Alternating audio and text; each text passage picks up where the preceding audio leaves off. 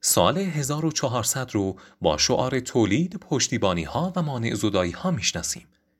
صنایع بزرگی مثل صنعت نفت و گاز چقدر در تحقق این شعار موفق بودند. در سیاستخانی هفته 49 سال به موانع تولید در صنعت نفت و گاز می‌پردازیم. صنعت نفت و گاز برای اقتصاد ایران از اهمیت ویژه‌ای برخورداره و به دلیل اعمال تحریم ها نیز این اهمیت مضاعف شده.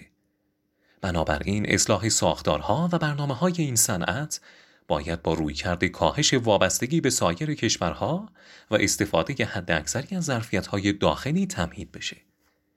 اما این صنعت برای تحقق این اهداف و در واقع برای تحقق شعار سال و حرکت به سمت مانع زدایی و پشتیبانی از تولید با موانع و چالش‌هایی روبروه. در یک مرور کوتاه میشه برخی از این موانع رو باز شناخت. در بخش بالادستی صنعت نفت و گاز اونطور که در اهداف و برنامه های این صنعت پیش بینی شده سرمایه گذاری و توسعه صورت نگرفته کارشناسان دلیل این امر رو اصرار دولت برای جذب سرمایه گذاری خارجی می‌دونند.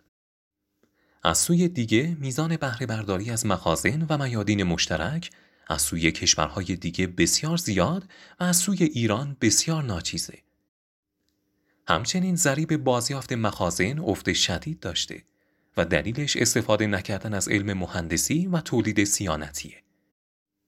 و در نهایت با قفلت از قانون اصلاح الگوی مصرف انرژی و نادیده گرفتن سیاستهای غیر قیمتی برای اصلاح فرهنگ مصرف مواجهیم.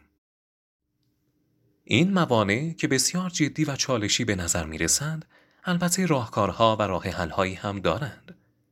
مرکز پژوهش های مجلس شورای اسلامی در سال 1400 با عنوان مانع زودایی و پشتیبانی از تولید در صنعت نفت و گاز مطالعه ای انجام داده که روی سایت ایران در دسترسه.